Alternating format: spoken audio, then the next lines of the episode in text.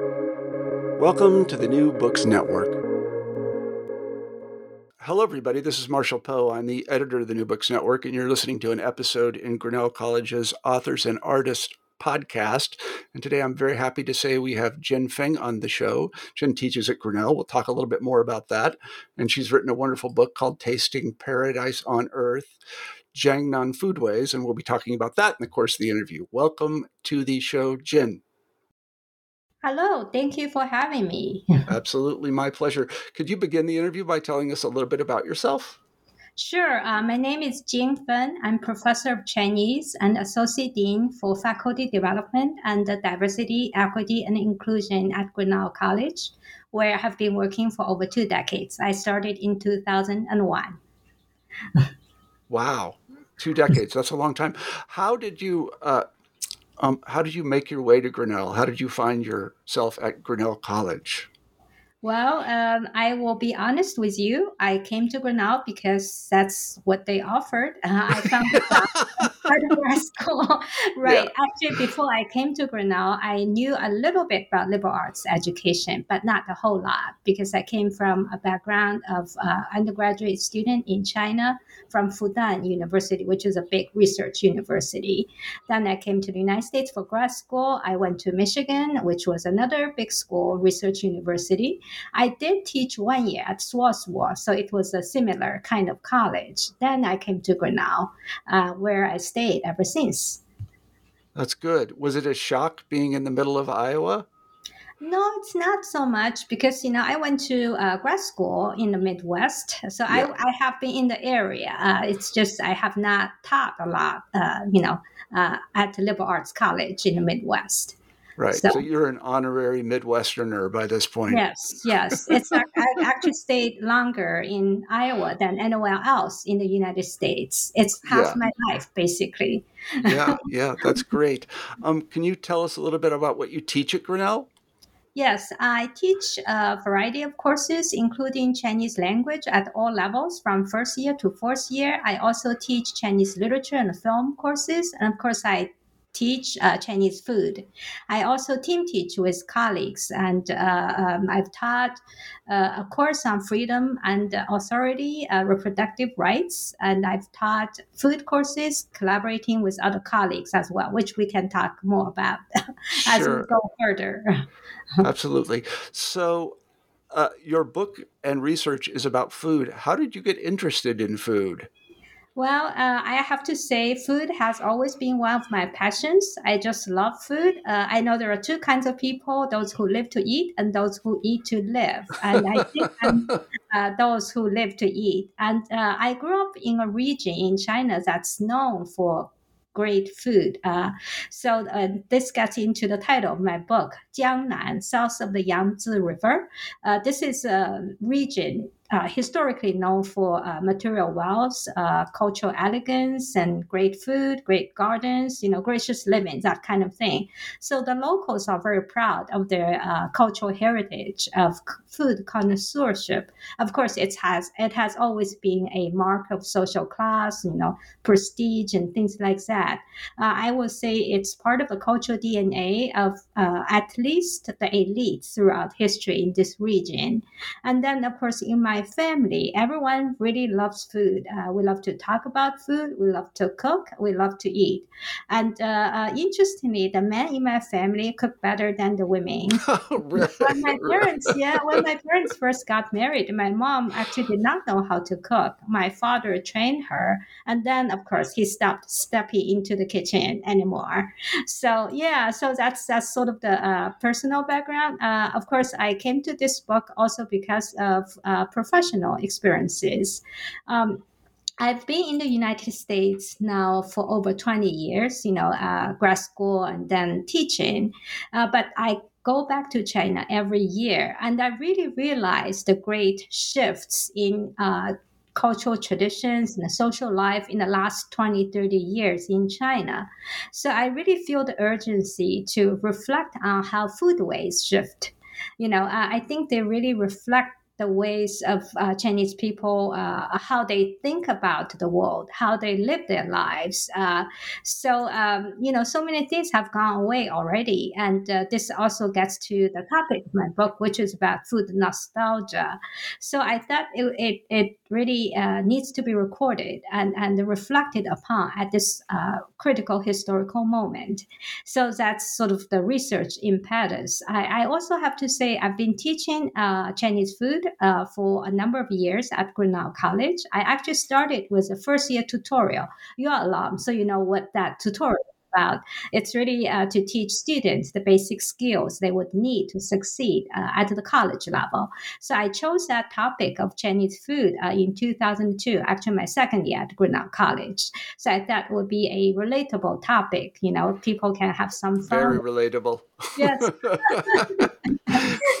well, they learn those basic stuff, right? And then uh, after that, I also designed uh, a seminar uh, called uh, Chinese Food for Thought, which I taught a number of times uh, over the years. And I mentioned, uh, maybe I have not, but in 2017, I actually team taught with a Russian specialist, Professor Todd Armstrong. this was a um, global uh, tutorial, uh, the global learning tutorial, part of our global engagement initiative. So, as uh, part of that uh, course, we actually took 15 first year students to China and Russia, uh, each for two weeks, uh, you know, each for t- four cities, basically, in addition to classroom instruction, you know, assignment, and so on and so forth. So, that was also another way to, you know, to think about Chinese food, to look how Chinese Chinese food uh, changed abroad. So, um, you know, as a side note, it's one of my uh, pet projects to check out every Chinatown when I go abroad. Uh, including the United States, of course, as well. And most recently, during the pandemic, I actually taught Chinese food for thought online in fall, no, spring 2001. And uh, students were quite resourceful, actually. A group of them came up with a cookbook using Grinnell ingredients to cook Chinese. just last fall, we taught uh, a group of uh, East Asian specialists here uh, on campus. Uh, we taught uh, food in East Asia of course. So my colleague in Japanese, uh, Mariko Shimao, and I uh, were the uh, co uh, uh, but we invited people in religion, East Asian religion, art history, education, literature history to come in as guest speakers to explore East Asian food from a variety of perspectives and, and disciplines. So that was actually a lot of fun too. So another different way of engaging with Chinese food. Mm-hmm. Yeah, that sounds like a, a, fantastic course of study. I'm kind of envious. Oh, we had a lot of fun. yeah, I bet you did. Um, I, am a historian, and uh, most of my reference points for trying to understand something like this have to do with Russia, where I've spent quite a bit of time, and I know the history well. And one of the things that I noticed when the Soviet Union fell um, is that there was a tremendous efflorescence of Russian food because the Soviets had tried to produce a kind of proletarian culture that was almost intentionally anti haute cuisine. Like they didn't like they didn't like right, fancy right, food. Right, fancy food was bad. It was politically marked as evil somehow. Right, right, right. And I assume a similar thing happened in China under Mao. Is that right? That's that's exactly right. And uh, uh, by the way, we did read some of the books and articles on uh, Soviet and Russian food uh, when I teamed up with Todd Armstrong. So in China too, uh, since 1949, that's when the People's Republic of China was founded. Uh, the government tried to, or the party tried to promote a kind of proletarian cuisine. They tried to level up the menu so people would be eating the same kind of plain fare. so if you pay too much attention to food, that's considered bourgeoisie, and that's denounced basically. Uh, but of course, things are different nowadays. Yeah, well, that's why I'm, I'm, I'm asking this question. Yeah, right, uh-huh. right, right, yeah, right. Were the in in in the Russian case, the Soviets were not terribly successful at destroying these traditions. People continued to try to produce, I guess I would just call it good Russian food in their own kitchens. Was, was that true in uh, in China before the 1990s? Were these traditions preserved? Well, um, some of them I would say in private homes, but in restaurants I did see a sort of gap, like between uh, 19 before 1949 and after 1979. Uh, 1979 was the time China was opened up to the outside world again, basically, and of course uh, with the introduction of consumer goods and you know lifestyle uh, from the West, things are changing. And uh, during my research, uh, you know, in restaurants, and uh, I interviewed uh, chefs, uh, managers. Um, some of them lived through that period. And they would complain that nowadays the young chefs lack the training they had gone through, and it was hard to teach them. And because some of the food stuff already disappeared, and some of them, uh, some of the cooking methods, for example, also shifted. Uh, you know, some of that was due to the introduction of modern science because, you know, it was considered not hygienic to produce food uh, in some uh, traditional way. So, yeah, yeah, I see. One of the things that happened under the Soviets is that uh, uh, restaurant culture i think it would i would call it that you know the idea that you might occasionally go to a restaurant eat was totally destroyed uh, in, in the Soviet Union, at least as I knew it, people went to a restaurant about once a year.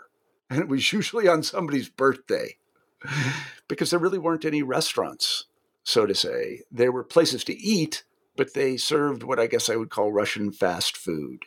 Uh, uh, uh is that true in China as well before 1979? Um, I, I say um, it varies from region to region. Uh, so in my part of China, so close to Shanghai, it's traditionally a more cosmopolitan area, maybe than some of the inland uh, places.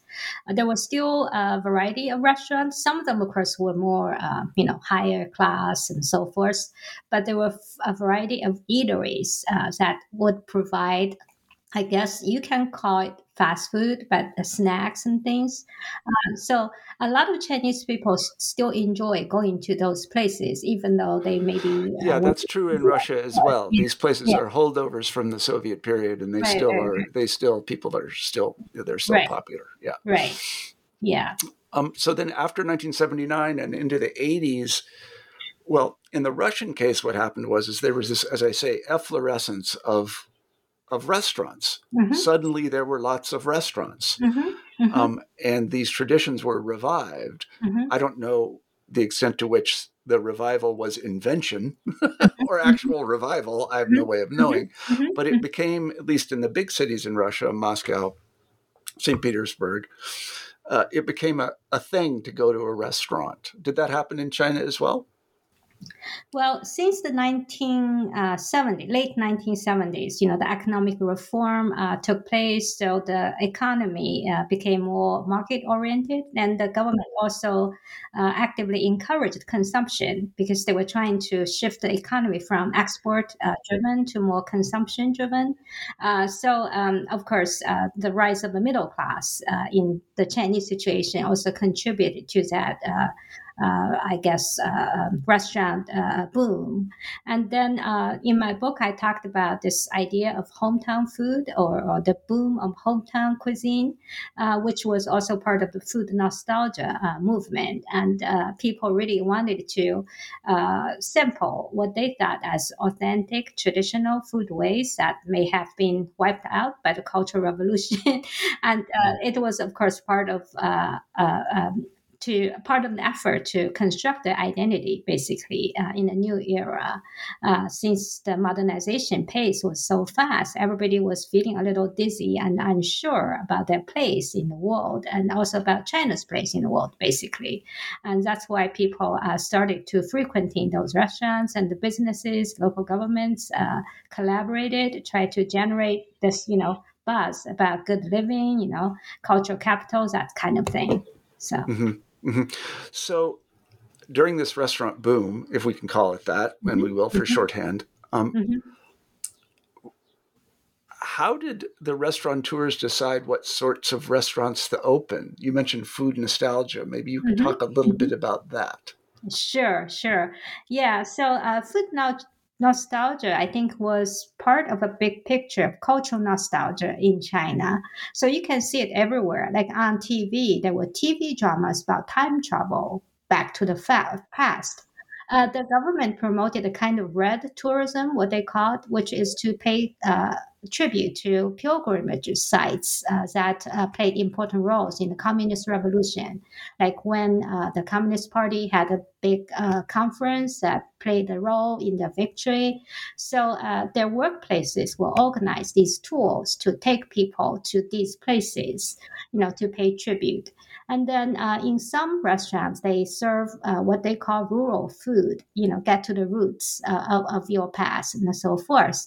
Uh, so in my part of the country, uh, people basically try to invoke the cultural traditions about good living, gentry living. Uh, some of them to play up their connection to the imperial past uh, past. Like one city I wrote in my book, Hangzhou, uh, that's the provincial capital of Zhejiang province. Uh, by the way, uh, Xi Jinping used to be the governor of that province a while ago. But that city was the capital of the Southern Song dynasty in the 12th, 13th century. So the restaurant uh, uh, businesses there really wanted people to know they had this connection to the imperial past. Uh, they said they had cuisines that were reproductions of meals consumed by the you know royal family and you know aristocracy that sort of thing. And people thought that was fun. You know, it was novel, even though people may not totally believe it. so, so, that's just an example, and this happened in other places as well in China. So, mm-hmm. and the Communist Party itself encouraged this sort of thing. Well, they encouraged the business they do not uh, uh, care really what you serve. If, if you can attract customers, if you can raise the profile of your city, they encourage export too, cultural export as well. Uh, so some of the restaurants I interviewed actually uh, got invitations to go abroad to demonstrate their cooking and uh, uh, to help other countries to reconstruct what they ate back then. I, I I'm thinking of this restaurant in Suzhou, uh, which is my hometown uh, in the Jiangsu province, pretty close to Shanghai. It's about like 20 minutes by high speed train to Shanghai. So there's this restaurant that's famous for reproducing the imperial banquets that the emperor of the Qing dynasty, which was 18th century. He uh, visited this town uh, six, seven times, all the way from Beijing. That was a big undertaking back then. You know, he had to ride a boat all the way from Beijing down south. And uh, they claimed they had uh, revived some of the dishes that the emperor had uh, eaten. And, uh, you know, they put those on the menu for, for contemporary audiences. They got invited to Japan, to Okinawa, uh, to reconstruct a called imperial banquet that uh, the envoys from Japan used to eat with, with the emperor of the Qing dynasty. And it was broadcast on TV and, you know, they published in local uh, media and, you know, uh, which was, of course, uh, helpful for their business and also helpful for the municipal government to raise their GDP and their cultural profile, basically, uh, domestically and abroad. So. Mm-hmm. Yeah, I noticed that you used the word claim. Mm-hmm. They claimed to reproduce these imperial banquets. Mm-hmm. Uh, mm-hmm. uh, to, to, what extent should we uh, believe that claim, and how would they know? Are there good records about what these people ate, and did they have the mm-hmm. did they have this did they have the the skill and the ingredients that they needed to do it? Well, that's really a great question. Of course, they said, uh, well, some of those were recorded in history, that's for sure. You, you can go to the Forbidden City and uh, find in the archives what the emperor ate every day because that was on record, right? Uh, but you may not necessarily know how it was cooked or what exactly were the ingredients and they actually collaborate with some of the scholars or professors at universities try to reconstruct those. Uh, this happened in Suzhou, uh, also happened in Hangzhou. You know, the, that's the, a good job for a historian. Why don't I ever get that job? yeah, and then uh, of course they also did their own research. Uh, I'll give you example. So I went to this Suzhou restaurant, which I mentioned was famous for producing imperial banquets. They served this one dish, uh, which was a fish dish, which was called uh, um, what's it? Squirrel-shaped uh, Mandarin fish. So this was a uh, mandarin fish that was deboned, uh, cut into uh, little, well, not cut completely, but sliced, you know, into uh, pieces and uh, uh, coated with flour and then fried. And then uh, traditionally, or not traditionally, in contemporary restaurant, they usually use some um, I would say tomato sauce on top of it, just to make it sweet and sour, uh, which is actually a famous uh, signature dish of Suzhou restaurants. But this restaurant, they said they don't use tomato sauce or, or uh, tomato paste or whatever, because tomato was not a native. Uh, yeah, there were no tomatoes when the emperor was eating. no, it was it was imported basically yeah, from America. Okay.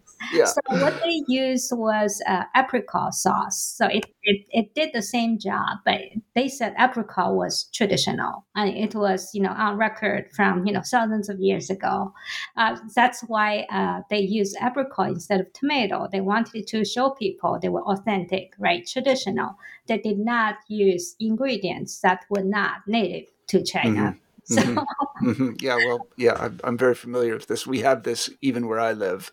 Um, yeah, locally produced food, very big thing here in the United States right now. So, uh, how expensive is it to eat the Emperor's banquet, and is it available to ordinary? So I want to call them working class or middle class Chinese people. Can they go eat the Emperor's banquet? Well, they could uh, if they could pay. yeah, right. How, how much does it cost? Um, I would say not exorbitantly, actually, considering. Um, so it is uh, trying to uh, market to the middle class Chinese, I would say. Uh, so if you are, say, from the working class or you're a, a, migrant, you may not be able to afford it. But for middle class family, you could eat it uh, once in a while, maybe not every day.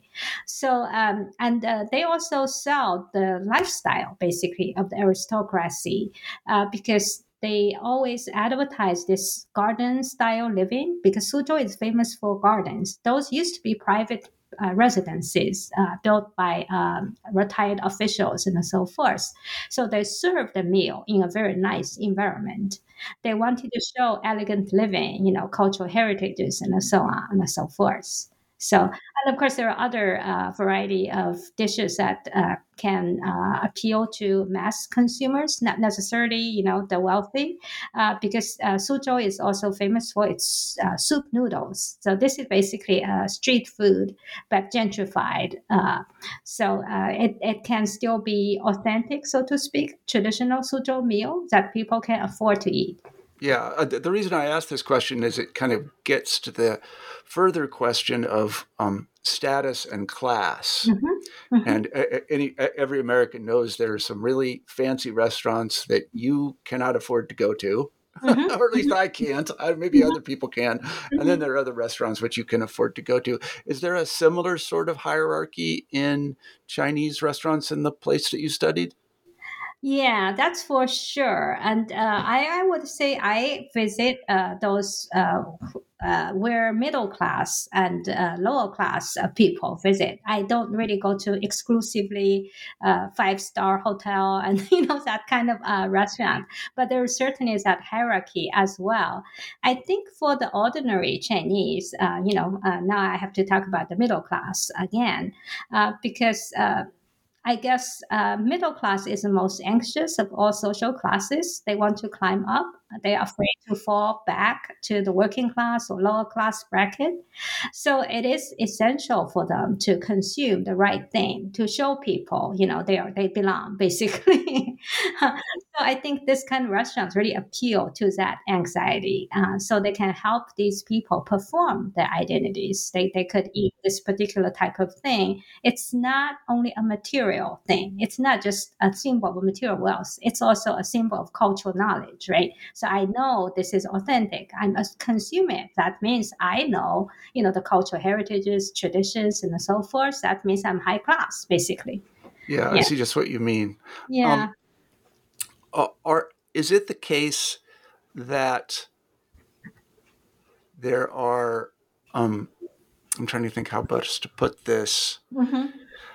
That that the, who is excluded from this system? I guess that's the that's that's my question. Who who doesn't get to visit these restaurants and who wouldn't visit these restaurants? Yeah, I would also say there's a generational shift as well. Because if you go to what they call the old and the famous restaurants, uh, Zihao in Chinese, those were certified uh, by the Ministry of Commerce as, you know, historical brands, basically. And then um, older generations like to go to these restaurants because the, it reminds them of their uh, years, they what they used to eat. But for the younger generations, those were, uh, I would say, millennials or uh, Generation Zs, um, they may not uh, like those restaurants so much because uh, it uh, seems to be too uh, straight laced and you know not not fun basically boring boring. Um, they would really uh, try more fusion cuisine or uh, more western influence. Like starbucks is really popular in china. Starbucks. Yes i don't know i don't know whether to be proud of that or not yeah, and uh, you know, and they, they want to try more fun uh, dining style, more entertainment uh, instead of food itself. So um, um, of course, the kind of restaurants I featured more in my book uh, really um, um, require a certain amount of, uh, uh, I, I, would say, uh, material uh, uh, wealth. if you um, have to work for living and your basic scrape by, it's hard to frequent those restaurants. And you, you probably just cook for yourself, basically. That's what I do. I, do. I, I cook for myself. I, I, can't remember the last time I was in a restaurant. Um, I had takeout a few times, but not. I don't go to restaurants really. Um, in the in the American market, especially in big cities, there's tremendous turnover or churn in the restaurant industry. A restaurant will start, it will be popular, it will last eight years, and then it goes away, and a new one pops up. Is that true in the place that you studied? Well, uh, some of the restaurants actually are historic, uh, historical brands, so they've been there for many years, even maybe before the communist revolution. Uh, at least they try to, yeah, they try to reclaim that brand the location may have been changed because of you know uh, expansion of the urban space and road build, building and so on and so forth. But they wanted to hold on to that brand. Uh, some of the uh, um, uh, restaurants uh, are, I, I, guess, more fashionable in a way, and then of course uh, due to the pandemic, lots of them had uh, uh, downturns because you know uh, it was forbidden to uh, dine in. Yeah, what did they do during? I mean, there was a tremendous lockdown. Yes, I don't know if it's still going on. And that must Sometimes, have been very hard on the restaurant industry. It was exactly, here. Exactly. Yeah. And I know uh, some of the restaurants I uh, uh, did my field work in uh, turned to takeouts so you could order uh, using an app and then they deliver. Uh, so that's how they try to get by. But it is hard because uh, China still goes into frequent lockdowns. If there's like one case, then everybody is in lockdown and the restaurants are not allowed to have dine-in guests they can do takeouts. That's that's it. For some of the smaller businesses, it's, it's extremely difficult to mm-hmm. survive mm-hmm. in this environment. So, so do do people go to these heritage restaurants um, as a matter of course, or do they only go on special occasions, somebody's birthday yeah. or something to celebrate or something yeah, like that? That's a great question. I would say it attracts uh, tourists uh, a lot from outside of town. Uh, so uh, you know, it's a brand, right? So it's a quick way for them to get a taste of the local flavor, so to speak. And for the locals, uh, I know in Suzhou, there are some restaurants who are famous for birthday celebrations because of auspicious sounding name, basically. And they do serve uh, more traditional dishes that appeal to uh, older generations. And some of them are famous for weddings, for example. Um, it also uh, has a lot to do with like parking space, you know, all these other things yeah. not related to food directly. Yeah. yeah. so so that is true for that uh, type of restaurants. So another type of restaurants, you know, that are basically snack shops uh, serving noodles and um, I don't know. Um, uh, dumplings and that sort of thing. Those are for everyday consumption. You can just go by and you know uh, eat something on the go and and leave. So uh, that's also popular. And uh, there are also restaurants that are housed in those uh, high-rise uh, department stores. in China, they don't usually have malls because there's not so much space. You cannot spread out. They just do one in a big high-rise, and you know the restaurants and shops and Uh, if, even movie cinemas you can go to. So you go to those places to eat as well. And some of them are chain restaurants.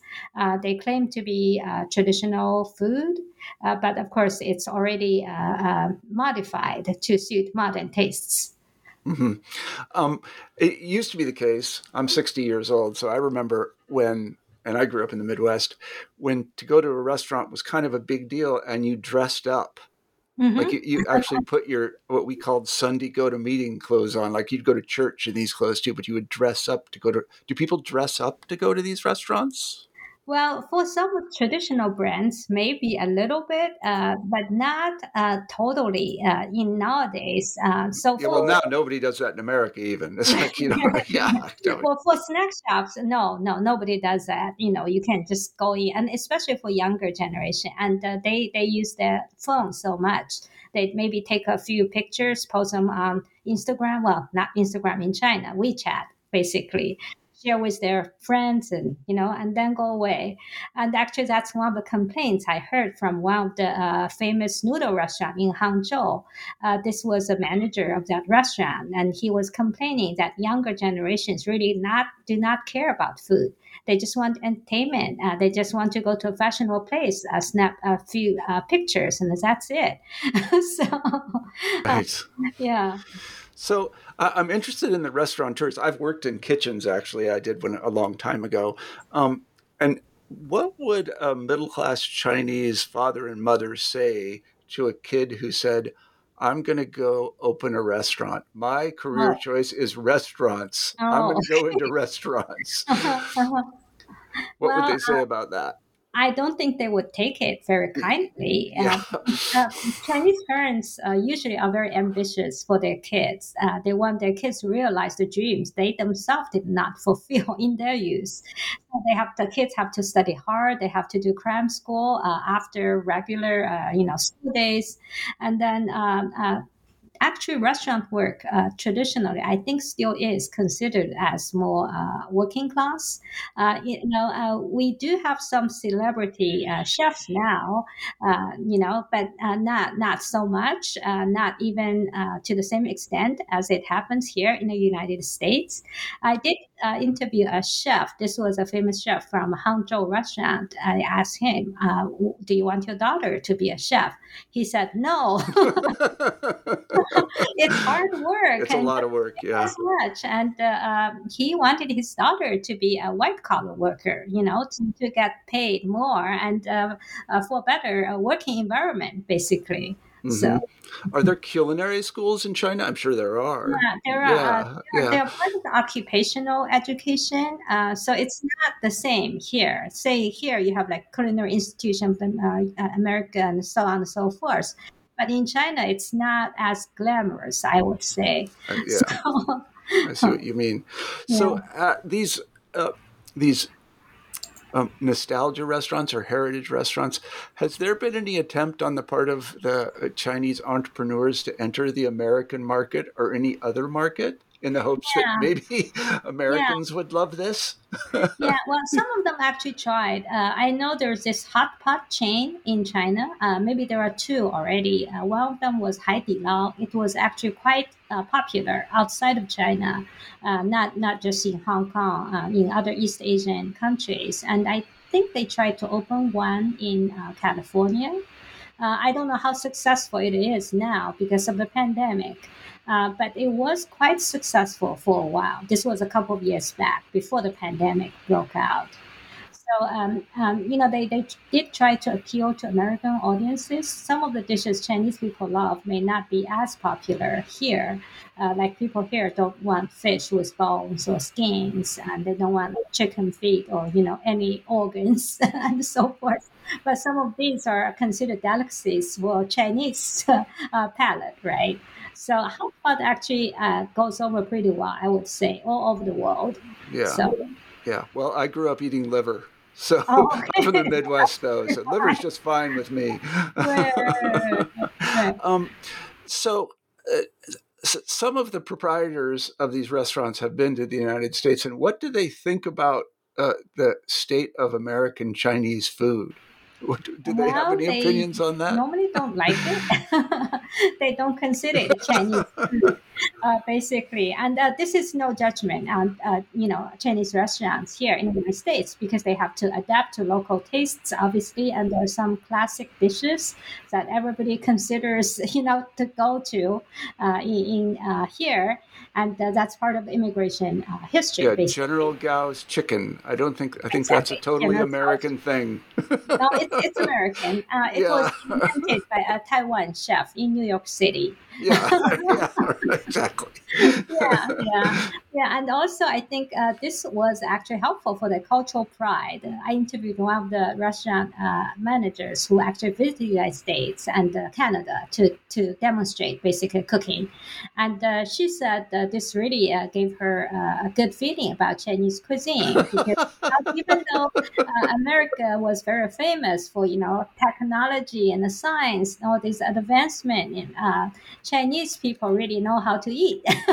yeah. well, one of the one of the things I told you is that I spent a couple of summers teaching students from the People's Republic of China, and I asked them what they thought about uh, Chinese food in America, and they said they thought it was okay. Um, but what they were very insistent about was that McDonald's in China was much better than McDonald's in the United States. I hear that a lot. Yeah. Uh, it's also adapted, uh, you know, to Chinese tastes. They they serve Chinese desserts basically that you cannot get uh, in the United States, and they have like this uh, I don't know, spicy chicken patty, uh, whatever uh, hamburger that people really love there. That's what people say. That's yeah. What... That they were very insistent. But they were very disappointed by American McDonald's. I thought it was terrible. yeah, that's actually part of my uh, Chinese food course. You know, about fast food in China. uh-huh. American uh-huh. fast food in China. So. Uh-huh. So, are there other? And this is not related to your book, but I'm just interested. Are there other? Are there particularly popular sorts of American fast food in China? Are there ones that people really love? Uh, I think Kentucky Fried Chicken is actually more popular than McDonald's. Kentucky Fried Chicken. Yes, uh, I'm talking about fast food uh, yeah. And of course, Starbucks is still very popular in China. Yeah. yeah. And uh, some people say they like steak, but it's not the kind of steak you get here. It's like cooked the Chinese way with lots more sauces and a yeah. smaller portion. so again, this is just a, a, demonstration of my ignorance. We have this category in the United States, Chinese food, which is kind of a ridiculous category. Let's admit it. There's a lot of kinds of Chinese food. Do Chinese people have a category American food? Well, I think they associate like fast food, uh, McDonald's, Great. with American brand uh, because they don't know much, right, about yeah. food. Uh, like Midwestern fare, they may not have uh, yeah. had it. So great. America's great contribution to world cuisine Kentucky Fried Chicken and McDonald's. That's very funny. Well, it's been really enjoyable talking to you. We have a kind of traditional final question on the New Books Network, and that is um, what are you working on now? What is your current project? Yeah, I'm, I'm working on uh, something else in addition to Chinese food. I'm still in conversations with uh, practitioners and uh, researchers of Chinese foodways, obviously. I actually recently, uh, just last November published an article as a follow up to my book, which is about uh, female Chinese restaurant managers. They were not chefs, uh, that they were basically uh, uh administrators. Uh, but it was a, a, fun article to write to, to, get to interview these women again and uh, talk about their experiences, which was not featured very much in my book. And I did a roundtable on Chinese food with about teach Chinese food uh, in the United States uh, this January with a group of scholars, both here and in China and Australia and so forth. It's online, so it's doable. And I am actually currently working on the institutionalization of creative writing in China. This was really about how Chinese intellectuals and writers adapted American model of creative teaching, creative writing, the Iowa Writers Workshop uh, international writing program. So I'm very interested in uh, learning what they actually uh, kept, what they changed to suit Chinese needs, and why was it so popular all of a sudden in China. This was a new phenomenon. Uh, the first MFA in creative writing uh, came about uh, around 2009, so it was about a decade or so ago. But more than 100 writing programs sprung up in China ever since then. Yeah, so I'm interested in knowing uh, why did they adopt this model, what they changed, what it meant for, for Chinese cultural production, and how that uh, is related to their own identity, and so on and so forth. And my tentative title is still a food metaphor, uh, American as apple pie. this, this is a question mark, with a question mark. Yeah, yeah, uh, because this, this is a tribute to the book written by uh, Mark McGurl, uh, who wrote about the Iowa Writers Workshop and other writing programs. Uh, the title of his book is American as Apple Pie because he, he thought it was a unique American contribution. Uh, you know, the coupling of the profession of authorship and institution of higher education. China is trying to go the same route, basically, to hire professional writers to come into uh, universities, uh, colleges to teach creative writing, which was not done in the past. So that's what I'm working on right now. Well, it sounds fascinating, and we'll have to have you on again when that book is done. okay. All right.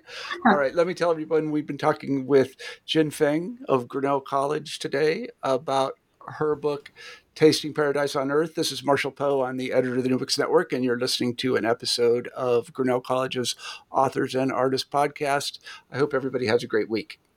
Bye, Jin. All right. Thank you. Bye bye.